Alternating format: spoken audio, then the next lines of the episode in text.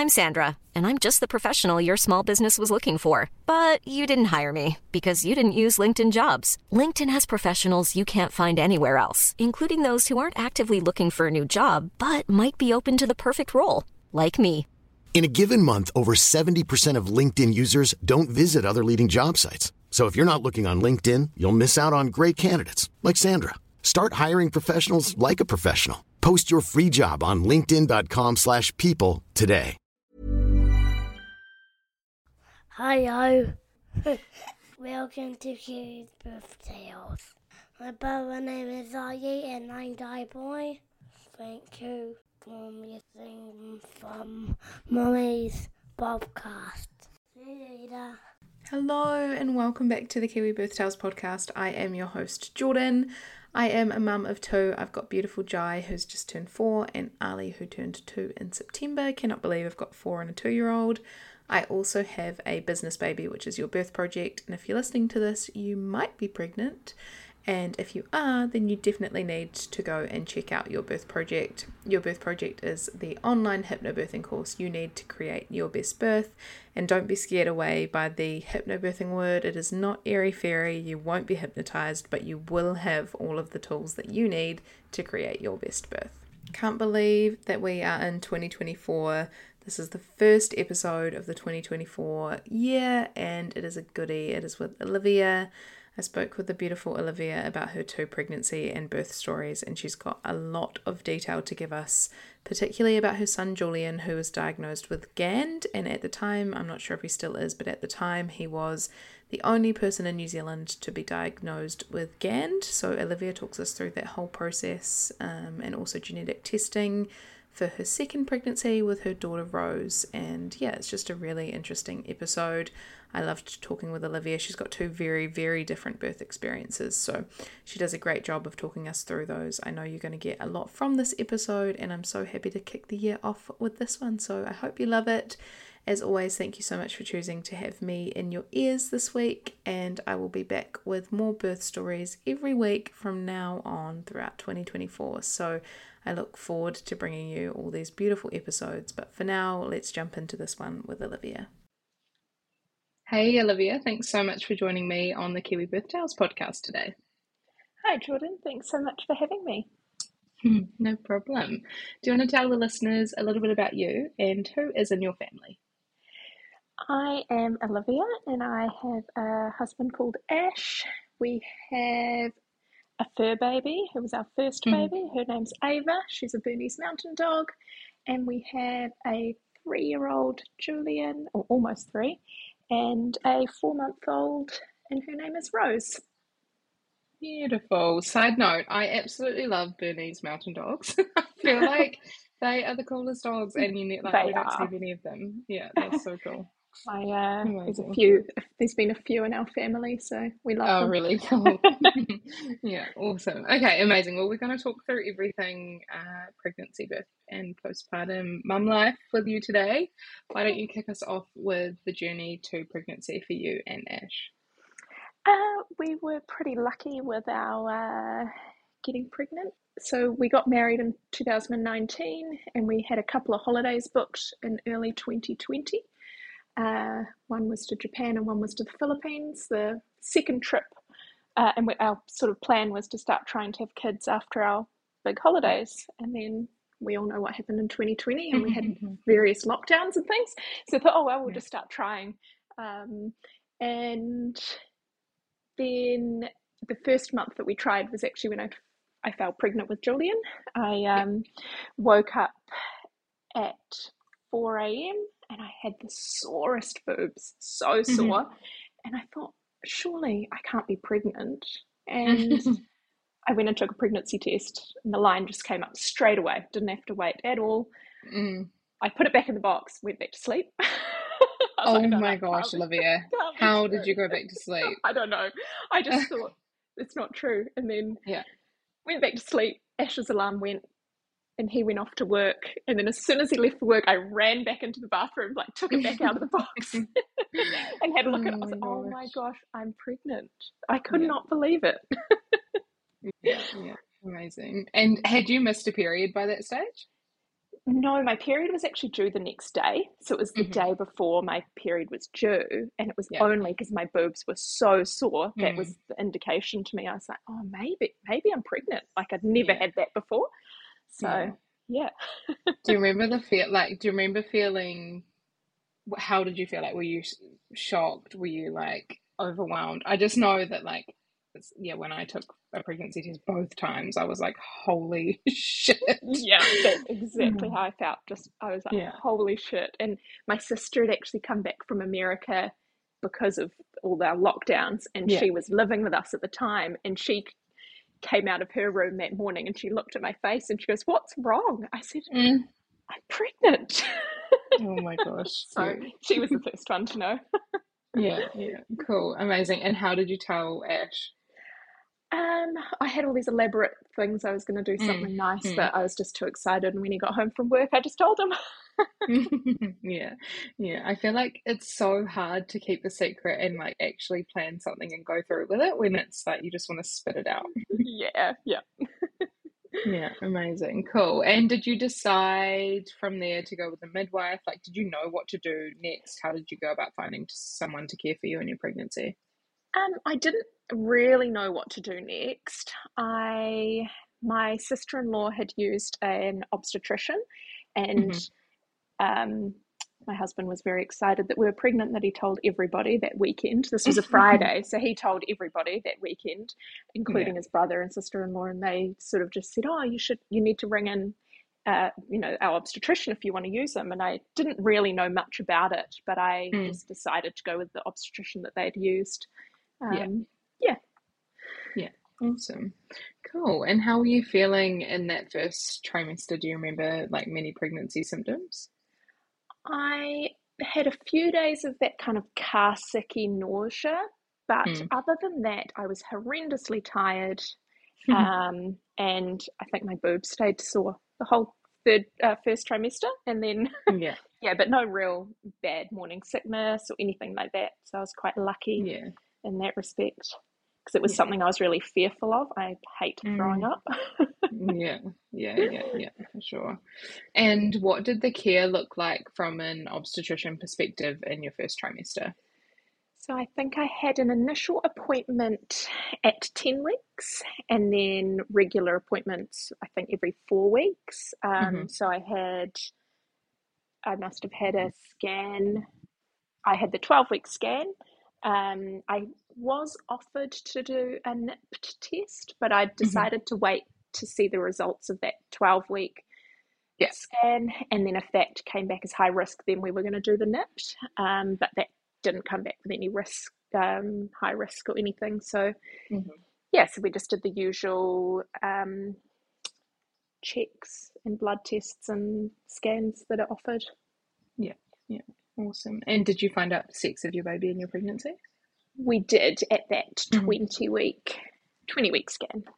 Yeah. Yeah. I um I always find it so interesting when I talk to mums on the podcast who don't find out because I just have no self control. Like I could I- not. I just could not. I wouldn't I wouldn't have been able to not. I was so excited Yeah. to find out. Not that I Yeah. minded either way, but I'm one of four girls, so it was um, quite exciting to know that I was having a boy. And we only had nieces, so it was the first Yeah. boy in the family. Oh, amazing. And did you do anything special to tell everyone or did you just did you just let them know once you knew? Mm, no, we just told we just told everybody. Us too. I feel like I love the gender reveal videos, but again, I'm just like so much effort to, do- to do them. And yeah, yeah. Okay. So- Awesome. Cool. And what about the way that you're feeling in your second trimester? So, um, you sort of mentioned that the boobs were sore in, in the first trimester. Did that subside in the second trimester? And how were you feeling sort of throughout that middle part of your pregnancy? Middle part, if I remember correctly, was fine for me. I had lots more energy. I know that the tiredness seemed to ease up, and I just Mm. felt felt really good. Um, yeah, my second Yeah. trimester was good. Yeah, awesome. Cool. And what about birth education? Did you do any antenatal classes or any type of birth education in preparation for your birth? We did. We did an antenatal class, and I also did a um, calm birth hypnobirthing class. Um, I think that was in the third trimester that I did that. Yeah, awesome. And did that give you many thoughts around like how you wanted your birth to go, or did you have many ideas about what you thought you wanted your birth to look like? I mean, I really wanted to try for as natural as possible, but I was open to any interventions that may need to happen. Yeah. I was trying to just be as relaxed as I could about and not have too much of a plan in place in case things went wrong. Um, yeah. yeah, that was sort of the approach I'd I'd taken. I mean, I had a, a vision that I wanted to have a drug-free birth, but I'd also I was also aware that if that didn't happen, I wasn't too worried about it. Yeah, yeah, cool, awesome. And were you doing anything at the end of your pregnancy to try and like prepare for birth or bring on labor or yeah, talk us through the sort of end of your pregnancy? So I ended up with sudden onset preeclampsia at mm-hmm. um, 37 weeks, and I had to be induced the next day. So oh, wow. I, yes, yeah, so there was not really, I never really got to the point where I'd finished, yeah. I'd finished work at 37 yeah. weeks and that was on a Friday. And then I had my appointment on the Monday with obstetrician. And that was when my blood pressure was really, really high. And he said, Oh, that's not good. Uh, need to go off and get a blood test. He, he actually asked me how I was feeling. He said, With blood pressure that high, mm. I should admit you straight into hospital. I said, Oh, I feel fine. And yeah. so he sent me off to lab tests to get a urgent blood test. And then he called me um, a couple of hours later and said, Come in in the morning, we have to induce you. Yeah. So, yeah, that was all a bit of a spanner in the works when I'd other than you know the typical third trimester mm. feeling mm. a little bit swollen and hot and it was the middle of summer because it was yeah early february um, i felt relatively okay um, mm. and yeah just had to come in the next day and be induced so i didn't really have much time to overthink that situation yeah, other, than that, other yeah. than that one night before which i don't think i slept at all Oh, I'm sure. Yeah. And did you know much about inductions? Like, had you heard many stories about inductions before yours? No, but what was um, interesting that night, I remember listening on your podcast as oh, many, really? story, as, many as I could find um, stories about indu- inductions, just because I, I did sort of know from the antenatal class what an induction, you know, might look like, but I hadn't thought about it. So yeah. I actually found it yeah. quite helpful listening to a few um, stories on your podcast. Yeah, cool, awesome. And talk us through the following morning. How did you go? Like, what did you have to do to get ready? Talk us through going into hospital and then, yeah, into your induction story. So we took our dog Ava to uh, my brother and sister in laws in the morning. They were going to look after her. We went off to the hospital, and my mum met us there because I wanted her there as part of my birth. Um, and they were doing a trial at Auckland Hospital at the time for the it was the oblige, oblige trial where they were doing the water balloon uh, oh, yeah. induction method. And so they asked me if I wanted to go into that trial. It was either going to be that or the gel. And I ended up like at a 50 50 chance of either um, yeah. induction method. And I ended up getting the balloon catheter. Um, and the idea is that you they put it in and you go home for 24 hours uh, and then come back the next day. Um, so the weight of that balloon is supposed to soften the cervix. Yeah. Um, but when they were inserting it, I actually had quite a big bleed. So they decided to keep me in for that 24 hours in the mm-hmm. hospital um, and just keep monitoring me. Um, yeah. So, yeah, that was sort of the start. I, I remember just having it inserted maybe 10 o'clock in the morning. I think we'd got to the hospital around eight o'clock, and by the time they did some bloods and all that kind of stuff, mm. got the balloon catheter in about 10, stayed there overnight, that evening I said to mum and Ash, oh, you may as well go home and get a good sleep. I guess tomorrow's going to be a busy day. Nothing really mm. happened. Yeah. Um, the next morning when they checked me, I think I was only one or two centimeters dilated. I there wasn't really much happening um, mm. overnight over that first 24 hours of having the balloon catheter in. Um, and then they, as they took it out, they decided to break my waters. Um, and then I just had to wait. Uh, you know, as the contr- I started getting a few small contractions, um, and I was just sort of hanging around the hospital, walking around, trying to get things moving. Yeah. Um, and at about one o'clock that afternoon, I think I was about four or five centimeters dilated, and they moved me into the birthing area um, mm-hmm. to start a syntocin drip, um, just kind of start moving things along because my blood pressure, though, obviously with the preeclampsia still monitoring mm. me, my blood pressure was still quite high, and they thought, oh, let's we should really get the baby out. Um, so they decided to put me on the syntocin drip.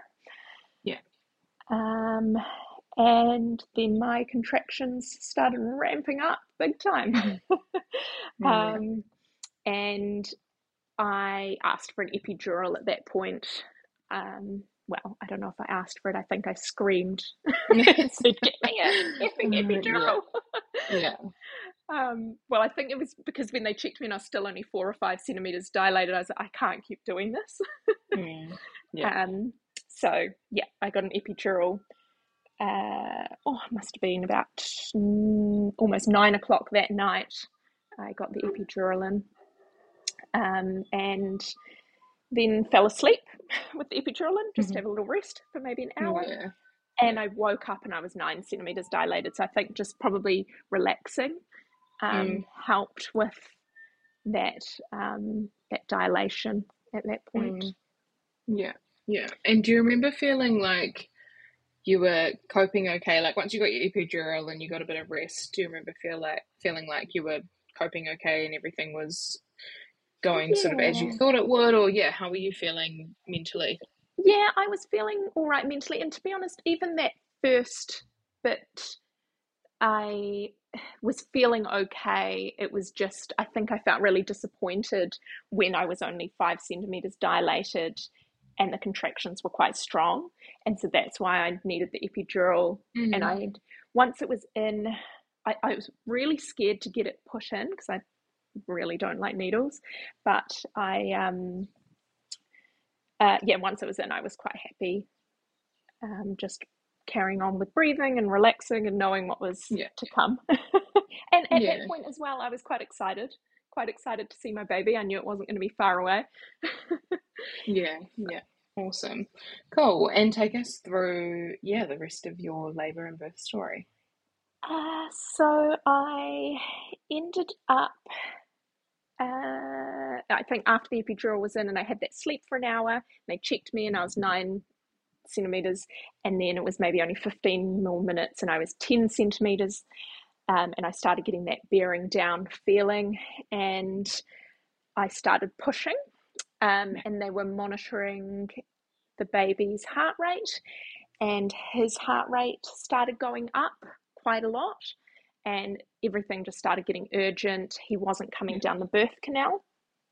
Um, and I ended up having a episiotomy. He was actually stuck on the side, mm. uh, like looking to the side, and I was lying on one of those peanut balls. I was trying to get um, trying to get him in the right position, but his head was twisted and not in the right position. Mm. Um, so they did an episiotomy and ventoused him out quite quickly.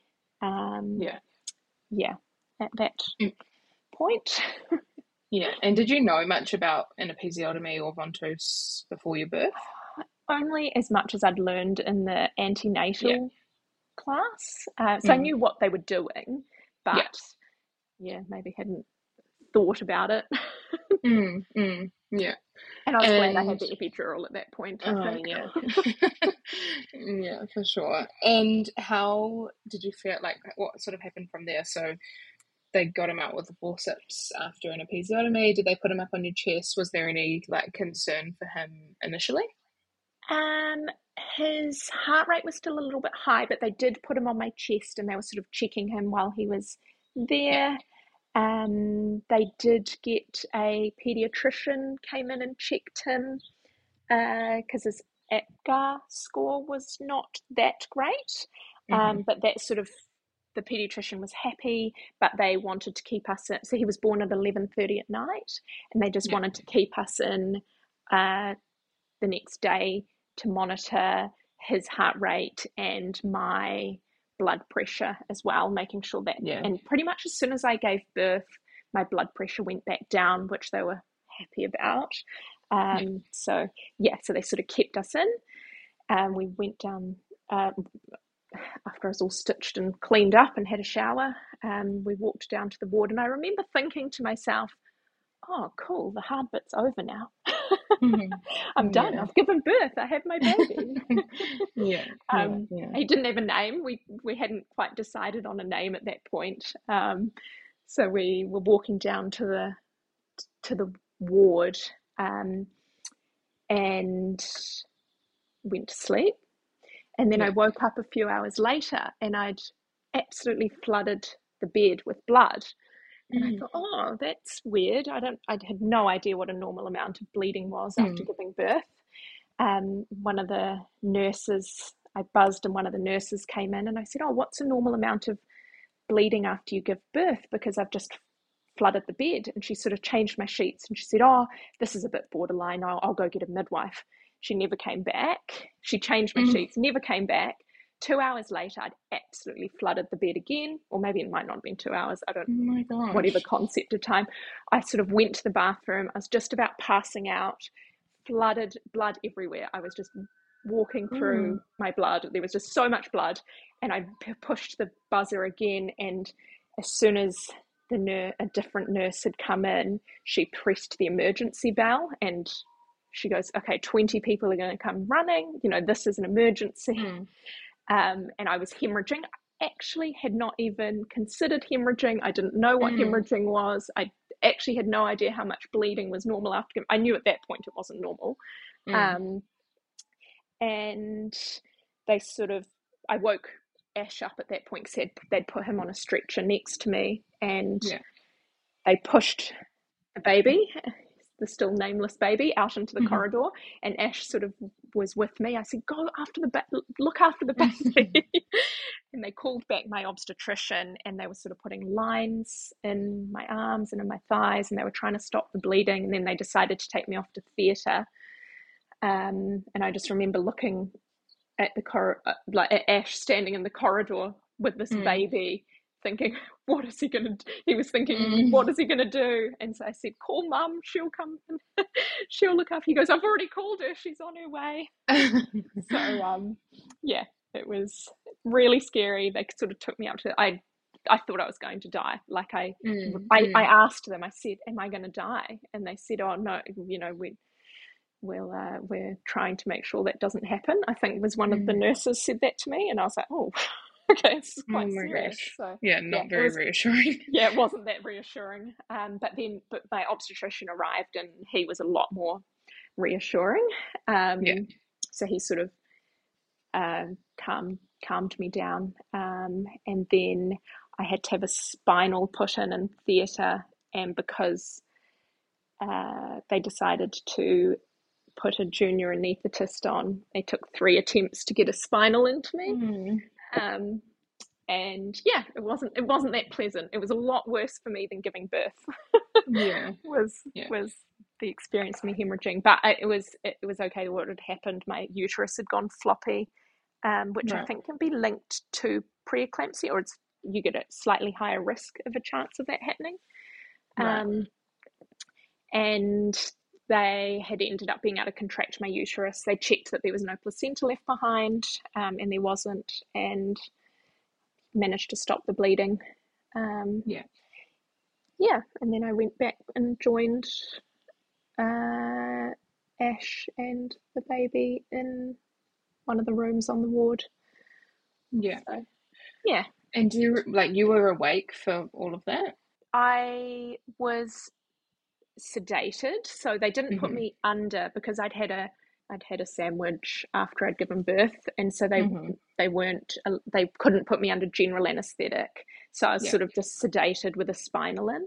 Um, so Yeah. I do remember bits of it, um, Yeah. but I think I I don't I was also very dizzy, um, Mm, mm. just with losing so much blood. so I don't remember. I don't remember it that well. Yeah, yeah, yeah, yeah. And gosh, like such a massive thing to go through after giving birth, um, and Yeah. I'm sure totally unexpected. So, how did you go with like processing that at the time? And you've obviously got like this new baby there that you're trying to learn to feed and like look after and all of this stuff. So, yeah, talk us through the next sort of 24 hours. So the next 24 hours, um, I was I was doing okay. I sort of was relieved. I think I was relieved at that point, relieved that Mm. that was all done. I was feeling okay. Um, they gave me an iron transfusion. Hmm. Um, I, but the I couldn't get. Uh, oh, we now we'd named him not long after I got into the ward, so we called him Julian, and I was and I couldn't get Julian to latch very well um, or at all, and so I was um, they'd they'd ex- when I was hemorrhaging, they uh, they had expressed heap. I had heaps of colostrum, and they'd expressed Mhm. heaps of it into s- syringes um, to help feed him. And so Yeah. we were feeding him with the syringes, and I was trying to latch. And then they sort of said, "Oh, maybe he's not hungry because he's having so much colostrum from being Mm. syringe fed." And so then we stopped, but he still wasn't really latching um, that well. Cool. And so, when you were trying to get him to latch, were they giving you any assistance? Um, what what sort of advice were they offering you when you were having trouble with that? The midwives in the hospital, because because of the hemorrhaging, uh, they'd they didn't send me off to birth care, so I was I ended up staying in the hospital for Yeah. a few nights, and they were so it was the midwives in the hospital were helping me latch Julian, but he wasn't latching, so they were um, showing me how to express. They were teaching me to hand express and feed him with a cup. Yeah. Um, and so we were sort of doing that for a couple of days, and then I we got discharged. He wasn't feeding. We got discharged. Um, so yeah, so my midwife came and she saw me at home, and she realised that he wasn't feeding well. So I got a uh, breast pump, and I was feeding him with a trying to get him to feed from a bottle. Um, she was she's also a lactation consultant, so she was helping trying to help me latch. Mhm. Uh, I was trying to use nipple shields, um, and he was feeding a little bit.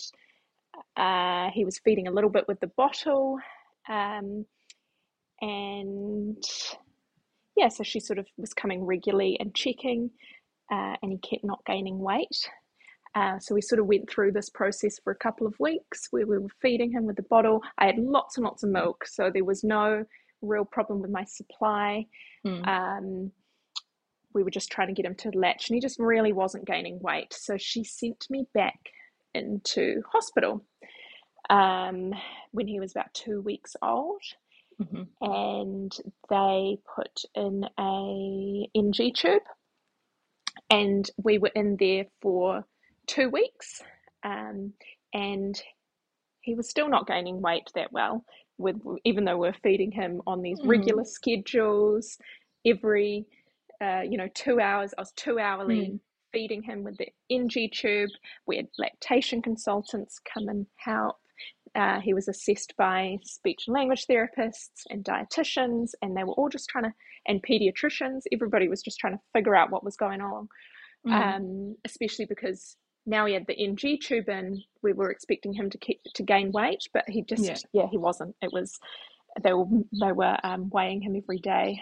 Um, but he he did drop quite a lot, but then he sort of was staying consistent. So there was about four or five days, sort of the end of that two weeks that we were back in hospital, that he just stayed the same weight, maybe put on a Mm. few grams, and they said, well, the, nothing's really changing with you being here, um, so we're going to discharge you.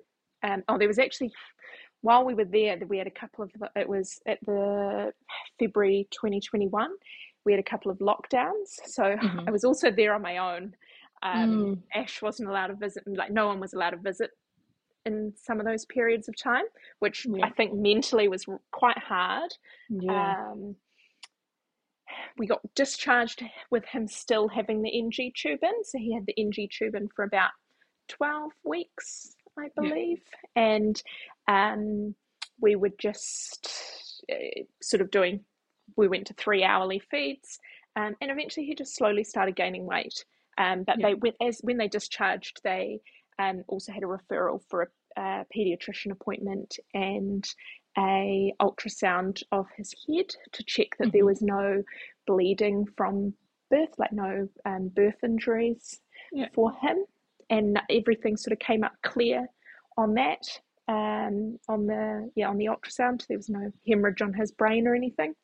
Yeah. Um, but he just continued to not meet milestones. He eventually got um, uh, to latch and breastfeed. I actually ended up breastfeeding him until he was nearly two. Oh, um, wow. I'm Sandra, and I'm just the professional your small business was looking for. But you didn't hire me because you didn't use LinkedIn jobs. LinkedIn has professionals you can't find anywhere else, including those who aren't actively looking for a new job but might be open to the perfect role, like me. In a given month, over 70% of LinkedIn users don't visit other leading job sites. So if you're not looking on LinkedIn, you'll miss out on great candidates like Sandra. Start hiring professionals like a professional. Post your free job on linkedin.com/people today. He was yeah, he once he's so what they sort of realized is he had really low tone through his um, mouth and tongue and central um, body. So he was quite a floppy baby. Um, yeah. And so they said that was probably why he couldn't latch, and that sort of started to improve as he got a bit older. Um, yeah. And then, yeah, he was latched and he fed well, um, which was good. Um, but yeah, he just kept not meeting milestones. Then they decided to refer him for an MRI. They said to me it's a suspected cerebral palsy case, so mm-hmm. there might be something that's gone wrong um, either during your pregnancy or during birth that's caused this cerebral palsy. Mm-hmm. And obviously, I, all the emotions, you, you yeah. you, you know, you sort of overthink what did I do wrong. I mm. I'd, I'd, I'd, had a vomiting bug when I was pregnant with him um, in my third trimester, and I kept thinking to myself, oh, it must have been that vomiting bug. I must have eaten something, or you know, that must have caused damage. And you you you, you know, you sort yeah. of overthink every situation. Oh, yeah. it might have been the Ventouse delivery, or you, yeah. you know you just that's as a mum that's what you do mm. um, but eventually we had an mri uh, and they saw some white matter changes on his brain and i actually got a call from the pediatrician um, no actually first we had an appointment with her and she said oh yep no he's got white matter changes on his brain uh, it's cerebral palsy. That's an indication that he's got cerebral palsy. Mm. And so we thought, okay, that's we now we know we can we can work with it. Like we can we'll do yeah. anything we can to look after him. We'd already because of all the him not meeting milestones, we already had a bunch of therapists without yeah. having a diagnosis we are working with. So we still had a, um, a neurodevelopmental therapist that was working with us and helping um, build strength. Um, and a speech and language therapist and a dietitian. Um, and then she called me after this appointment that she'd told us that he had cerebral palsy. And she said, oh, his MRI has been reviewed by uh, some neurologists, and um, we need to get him admitted into hospital straight away. We mm. think there's something more serious going on. It might be and she threw out all these big words and oh leukodystrophy and all these things. She said, "Don't look them up because you will, um, you know, you'll go down a rabbit hole and it won't be good. But just we need to get him into hospital. And mm-hmm. the the nurse, uh, the charge nurse, will call you soon and, and talk about how we're going to admit him." I was at work when I got this phone mm. call because we were now he was over one at this point and I'd gone back right. to work, and I just burst into tears. I was like, "What? like uh, you know i've on one hand now i've come to terms with this uh, yeah. cerebral palsy diagnosis um, which is not a degenerative thing um, and she's now throwing all these these mm, mm. terms out of all these degenerative yeah. possibly him having a degenerative disorder and so of course your mind jumps to is my baby going to survive? Like, what's Mm, what's happening? mm. And I was thinking to myself, hang on, he's happy and um, Mm. playing at daycare at the moment, and now they're telling me I've got to admit him into hospital. I was just Mm. in absolute turmoil. Um, so I sort of left work and I was waiting for a call from the charge nurse, and I got no call. And I said, "Oh, so what do I do? Do I just turn up to the hospital? I'm not not sure what's going on." And then I didn't hear, and then the next day I didn't hear, so I rang the pediatrician office and I said, "Oh, I haven't, you know, I'm waiting for a call on how we're going to be admitted to hospital." Mm. And they said, "Oh." Uh, so the pediatrician called me back and she said, "Oh, have you not had a call yet?" She goes, "I'll, I'll call the ward." She said, "Oh no, the ward's full. Um, you know, you'll get you'll you, he'll come in next week. We need to do a lumbar puncture and uh, do all this more testing." Um, anyway, long story short, this lumbar puncture and this admission into hospital got rescheduled seven times over Oh the next my few God, months. Olivia. No way. Yeah, seven times over the next few months because of the ward being too full. It was that same, it was last year, 2022, when they had all this Mm. RSV and COVID and all these. Mm. ev- So the children's ward at Waitakere Hospital was just Yeah. overwhelmed. Um, and then they ended up deciding, because it kept getting rescheduled, um, they decided to do it at Starship instead.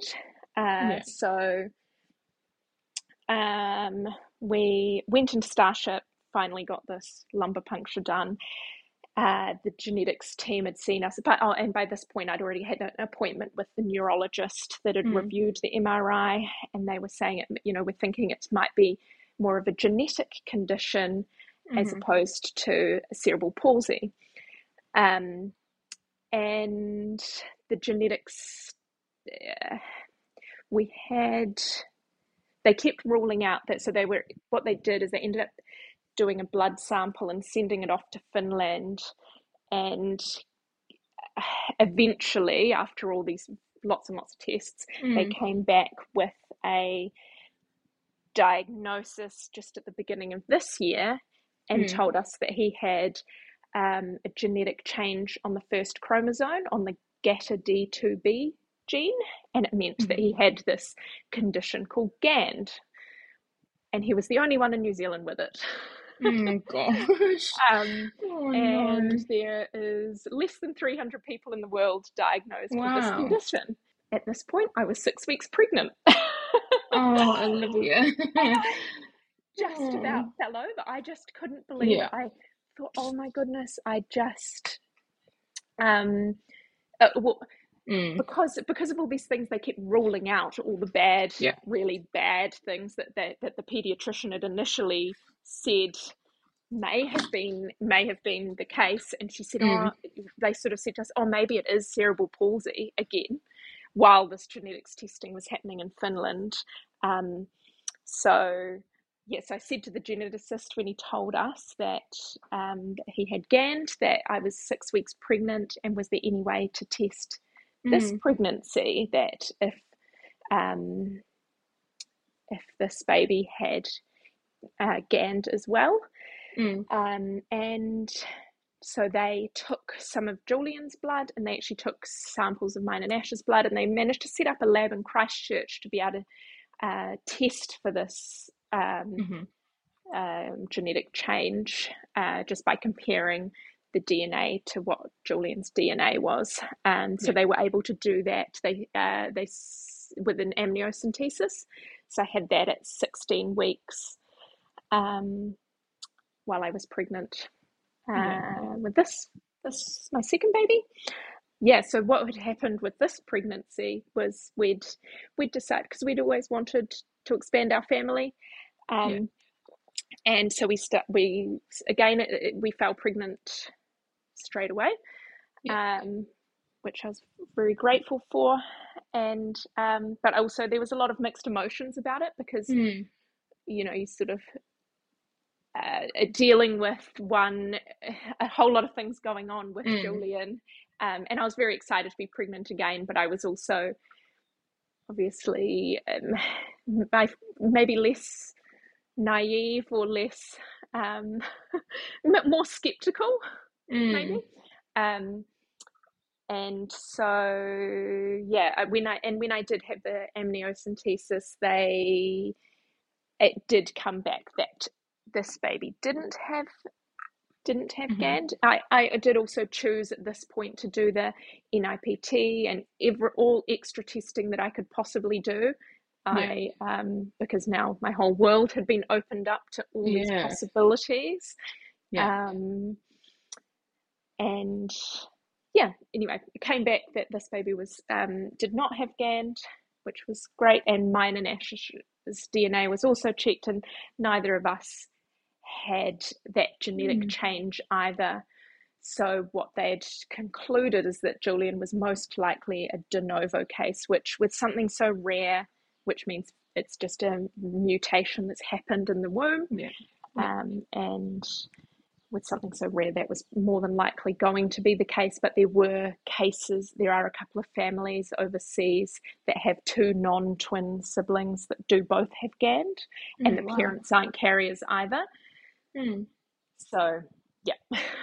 Yeah, and would would they, or maybe you don't know, but would they have picked it up on a NIPT no. if you in your first pregnancy? No, no, because it's such a rare. So yeah. with the NIPT, they only check for about three, yeah, or four different conditions, and um, and it's at a chromosome level.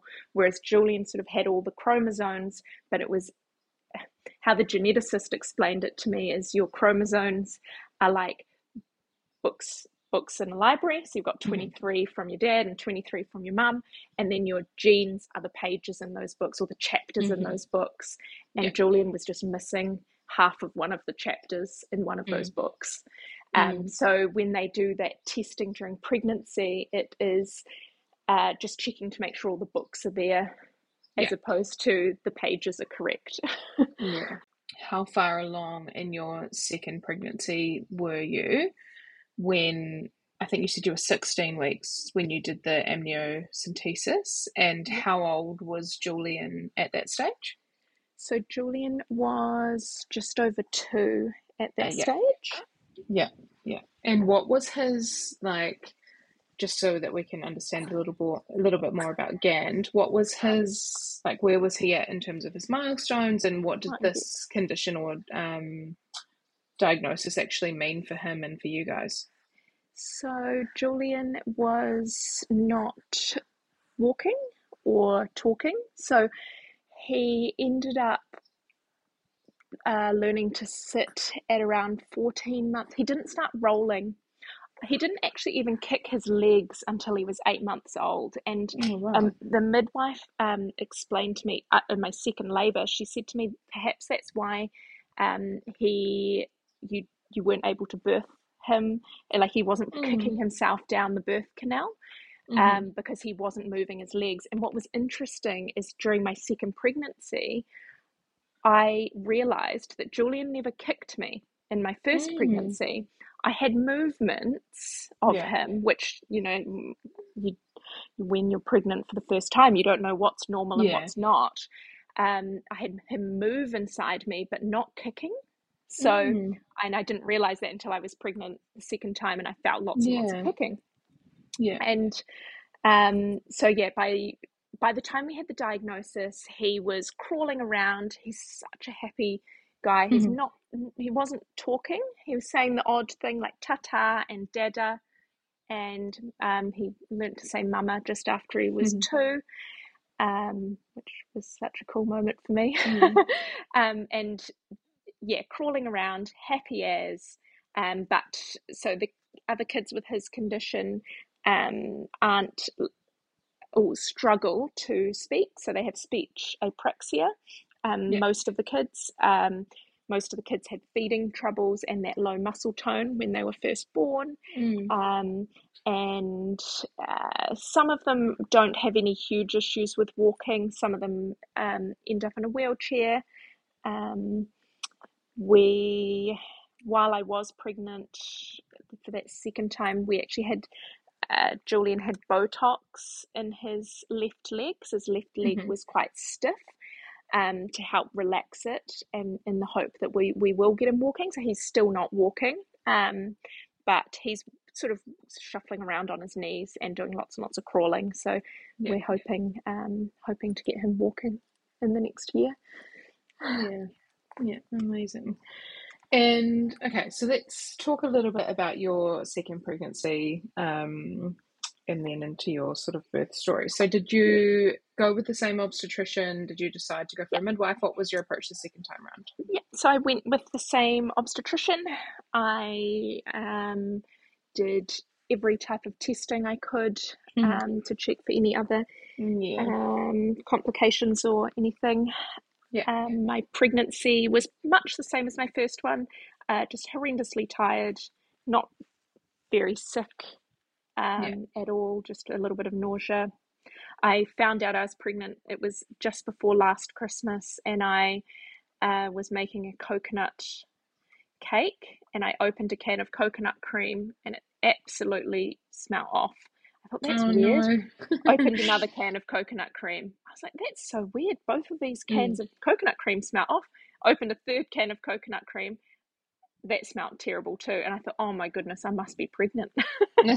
Went off and did a pregnancy test. And yep, sure enough, came back pregnant. And it was still a couple of Yeah. days before my period was due. Yeah. Oh my god, it's funny, isn't it? How there's like Yeah. some little things like that that you're just like, nah, I'm pregnant. Yeah, yeah. Yeah. So yeah, but yeah, pretty good, pretty good pregnancy. I didn't get preeclampsia um, this Yeah. time. Uh, just yeah, again, just horribly tired. Mm. Yeah. And with this birth, did you want to birth in hospital? Did you like what were your sort of thoughts around how you wanted it to go this time? I had booked in for an elective cesarean. Um, Yeah. I think just after my hemorrhaging last time and Mm. just uh, the complications that I had, I, I sort of was, uh, I don't know, I, I sort of not. My thought was if I had to be induced, I, like, I didn't want to be induced again. And Yeah. so I had chosen to do an elective cesarean as opposed to being induced. However, if I went into la- labor naturally, I was happy to give birth um, or to try. And Yeah. the obstetrician had said because I had sudden onset preeclampsia last time, that they would book in a cesarean for 39 weeks, around 39 Mhm. to 40 weeks, um, Yeah. because uh, just in case I got preeclampsia again. Um, yeah, so that was sort of my intention for my birth. Mm. Yeah, yeah. And did you do any different birth education this time around? No, I think just with life being busy, I was working full Mhm. time and in Yeah. between therapy appointments for Julian and just I, I Yeah. actually wasn't thinking a huge amount about it. Yeah, fair enough. Yeah. Awesome. And talk us through the end of your pregnancy. How are you feeling and what ended up happening for your labour and birth? So I was feeling, I finished up work again at 37 weeks. I'd had a cesarean date booked in. Um, on the week, so I had one week off work. There was a gastro bug going around daycare, and I, I was so looking forward to having a like a week or a couple of weeks to myself, um, Yeah. just after like a busy few years. But because there was a gastro bug going around our daycare, I decided to keep Julian off Mhm. daycare that week. So him and I hung out. Um, I was obviously quite tired end of pregnancy, um, and we just sort of had a week. Him and I. It was busy, but it was fun, Mm. and we just did lots of things together. Um, Yeah. Even though the weather was quite miserable, I remember. And then on the Mhm. Saturday, we took him off to get his first haircut, um, Mhm. and I walked out of the hairdresser. It was a beautiful sunny day, and I walked out of the hairdresser, and I was so sad that he'd had that we'd cut all his beautiful curls. He had beautiful golden curls, and I was so Yeah. sad that we'd cut them off. So I said to Ash, I said, "Oh, do you mind if I walk home and you can drive um, Julian home?" We still went to the playground first, played at the playground, and then I decided to walk home. And the I live near a um, pony club, and I sort of was walking on the uneven ground through the pony club, walking through, uh, listening to a podcast, and I um, was feeling lots of Braxton Hicks. I'd had lots of Braxton Hicks this pregnancy. Mm. Um, and I I remember texting Ash saying, "Oh, um, po- the Pony Club's bringing on a few Braxton Hicks." Mm-hmm. I I came home and I was folding, washing, having a good productive afternoon. Still lots and lots of Braxton Hicks. Decided to have a sleep at about three o'clock, just after a busy week. I was tired. Um, at about 10 o'clock on that Saturday night, I said to Ash, I said, Oh, maybe have an early night. I, I feel like something might be happening. Um, mm. My Braxton Hicks were just sort of getting, you know, a little bit stronger. Yeah. And then at um, then I sort of thought at about 11 o'clock, I said, oh, maybe I'll time some of these. I, am wondering if they're mm. a bit regular. And my waters hadn't broken or anything. And I um, sort of timed and they were maybe seven or eight minutes. And then there was 12 minutes and then maybe six minutes. I thought, oh no, it's definitely Braxton Hicks. It's not, it's not regular. Mm. Um, and then maybe 40 minutes later, I decided, oh, maybe I will time these. They're not they're not sore or anything, but they just feel quite frequent. Mm. And then at midnight, I decided to ring the obstetrician because I'd sort of thought, well, they're kind of four and five minutes apart, but they're not very strong. So I wasn't too sure what was going on. Mm. Um, it, it, and in comparison to the contractions that I'd had after being induced, it, it they were like it was just sort of tightenings in yeah. my tummy. It didn't feel like mm. big strong contractions or anything. And he said, "Oh, that." Uh, so the obstetrician said, "Oh, come into the hospital. We'll check you out. Uh, what time can you be here?" Uh, I said, "Oh, probably by one." Um, so we got into the hospital at one a.m. on a Sunday morning, um, and I walked down from the car park went up to the assessment area, mm-hmm. um, and then at that stage, I sort of went up to the reception and I just leant on the leant on the counter and I said, "Oh," and she said, "Are you having a contraction?" I said, "I'm not sure. Maybe." I said, "My waters mm-hmm. haven't broken." Um, so I'm not too too sure. And she said, "Oh, we'll check you." And I said, "Oh yeah, um, you know, the obstetrician's coming to meet us here, and he'd already rung ahead, and he mm. came to meet us. Um, but she sort of checked me, and as soon as he came in, he said, "Oh, we're off to the to the labour room," and I said, so she'd just checked, um, sort of put that fetal heart rate monitor on, oh, yeah. and checked my blood pressure and all that kind of stuff, um, and then he said, "Oh, we're off to the labour um, birthing room," and I said, "Oh, really? Like, I, I am I am I going to give birth?" He goes, "Oh, yeah, we'll have a baby by the morning." I said, mm-hmm. are, "Are you sure?" and um, I said, no one's really checked me properly yet. And he goes, no, no, we'll, we'll check you in the room. Um, I've spoken to the midwives and they're pretty sure that you're not far off, you know, being ready to give birth. I said, oh, okay. Mm-hmm. so off we went. We walked walked to the labour room and uh, it was the 13th and i remember the reception lady on reception in the um, birthing area said to me oh go to um, you know room 13's ready i said oh room 13 on the 13th of august and mm-hmm. he and the obstetrician said oh you're not superstitious are you? I said not today. Off we went into the room and then he goes oh and he'd already said to me oh do you want an epidural? And i said absolutely i definitely want an epidural. I'm not doing it without an epidural. Mm. um, so he said okay well we've got to take some blood. Once we get into this birthing room we'll take some blood. I'll get an iv line into you and i'll call the anaesthetist. Um, i said okay and we got into the birthing room. He was trying to put an IV line into me, and I suddenly sat down on the floor and I said, Oh, I've got this bearing down pain. And he said, um, Okay, hop up on the bed. And the anaesthetist walked in at that point. So I didn't have an IV line in, but he'd managed to take some blood uh, to send off to the lab to do a um, blood test. And he turned the anaesthetist away and said, It's too late. Mm-hmm. I said, What do you mean? I said, You haven't even checked me yet. I said, I'm not doing this. He goes, No, no, I think you're ready. I said, But uh, my waters haven't broken. I'm not, I, I was just, wasn't really mm. sure what was going on. Um, yeah. And then he did check me and I said, Oh, he goes, You're 10 centimeters dilated. The sac's right there. This baby's going to be born in the, in the sac. I said, oh my goodness and Oh, then wow. they, he was trying to get me the, or the midwife was trying to get me um, the gas line out at that Mhm. point. So I was, I was really upset that I wasn't going to be able to have an epidural. Um, and then I thought, actually, I just need to breathe now. I don't really have a Yeah. choice. I just need to focus on my breathing. And Yeah. then I yelled. That was the first time I sort of made a big, like at that time, the contraction hurt. And then the midwife said to me, Next time you get that urge to yell, use that same feeling to push. I said, Ready to push already. she said, Mhm. Yep, yep, that's it. Go push. And then, yeah, three pushes later, out she came Oh and my uh, in an amniotic sac.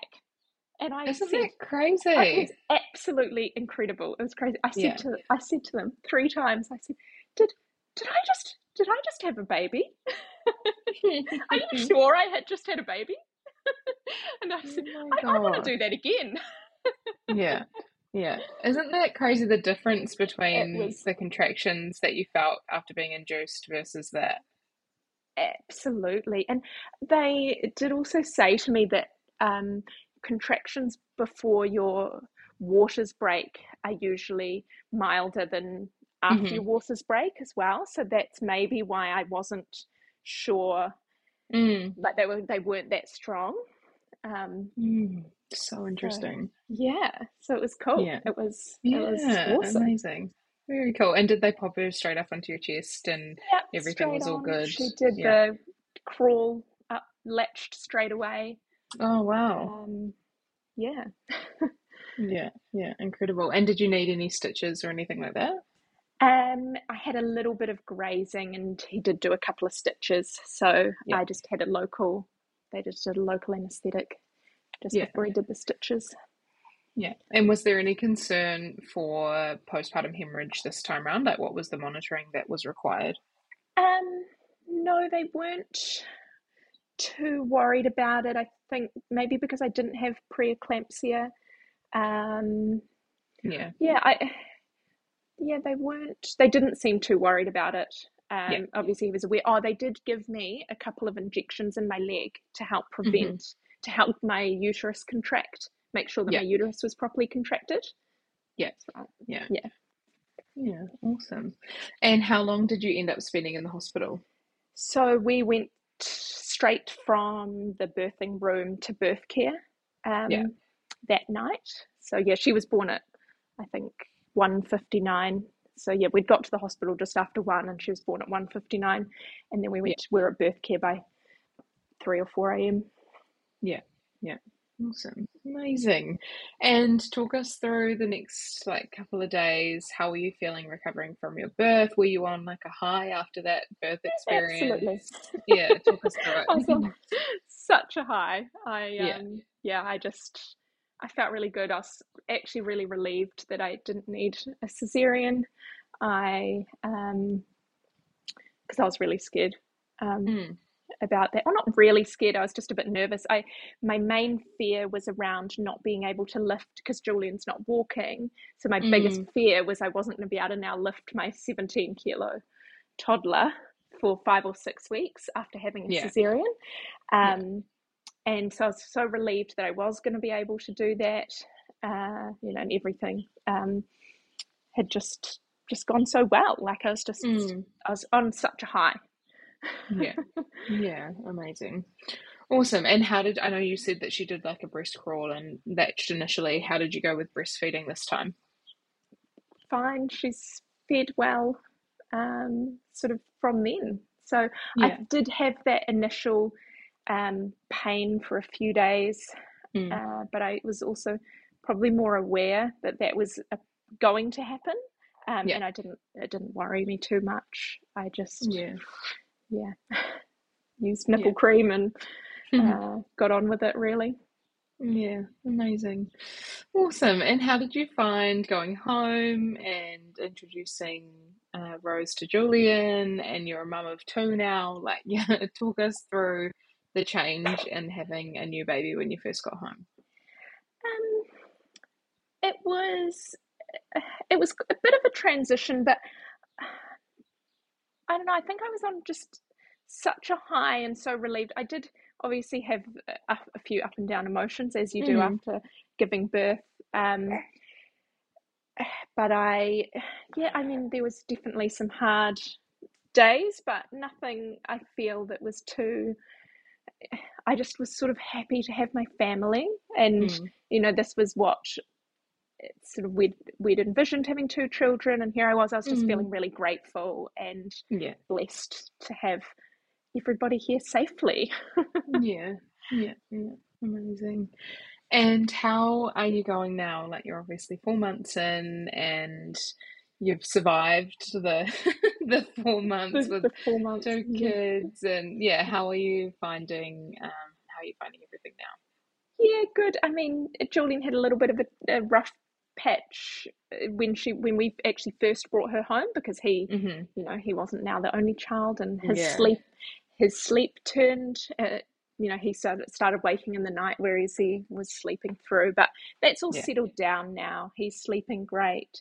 She's in that nice four month sleep mm-hmm. change where she's likes to be awake a few times at night, and uh, yeah, yeah, it's it's been it's been good. Um, yeah. well, thank you so much for joining me on the podcast, Olivia. I've really loved talking to you, and um, yeah, such an interesting story. And I really love your second birth story. I just think, yeah, it's so yeah, that was super interesting to hear, and um, also amazing that she was born in her sac. So yeah, thank you so much for coming on the podcast and sharing your stories with us. I know there'll be lots of mums and dads out there listening who are super grateful. So thank you. Oh, thank you. Thanks so much for having me. Thanks so much for tuning in to this week's episode of Kiwi Birth Tales. Another welcome back to the 2024 season of the Kiwi Birth Tales podcast. I hope you enjoyed this episode. I'd love to hear from you if you want to find me, Jordyn, J O R D Y N, at kiwibirthtales.com, or you can find me on Instagram at kiwibirthtales or at Your Birth Project. And I will be back with another wonderful birth story episode next week. Planning for your next trip? Elevate your travel style with Quince. Quince has all the jet setting essentials you'll want for your next getaway, like European linen, premium luggage options, buttery soft Italian leather bags, and so much more. And is all priced at 50 to 80% less than similar brands. Plus, Quince only works with factories that use safe and ethical manufacturing practices. Pack your bags with high-quality essentials you'll be wearing for vacations to come with Quince. Go to quince.com/pack for free shipping and 365-day returns.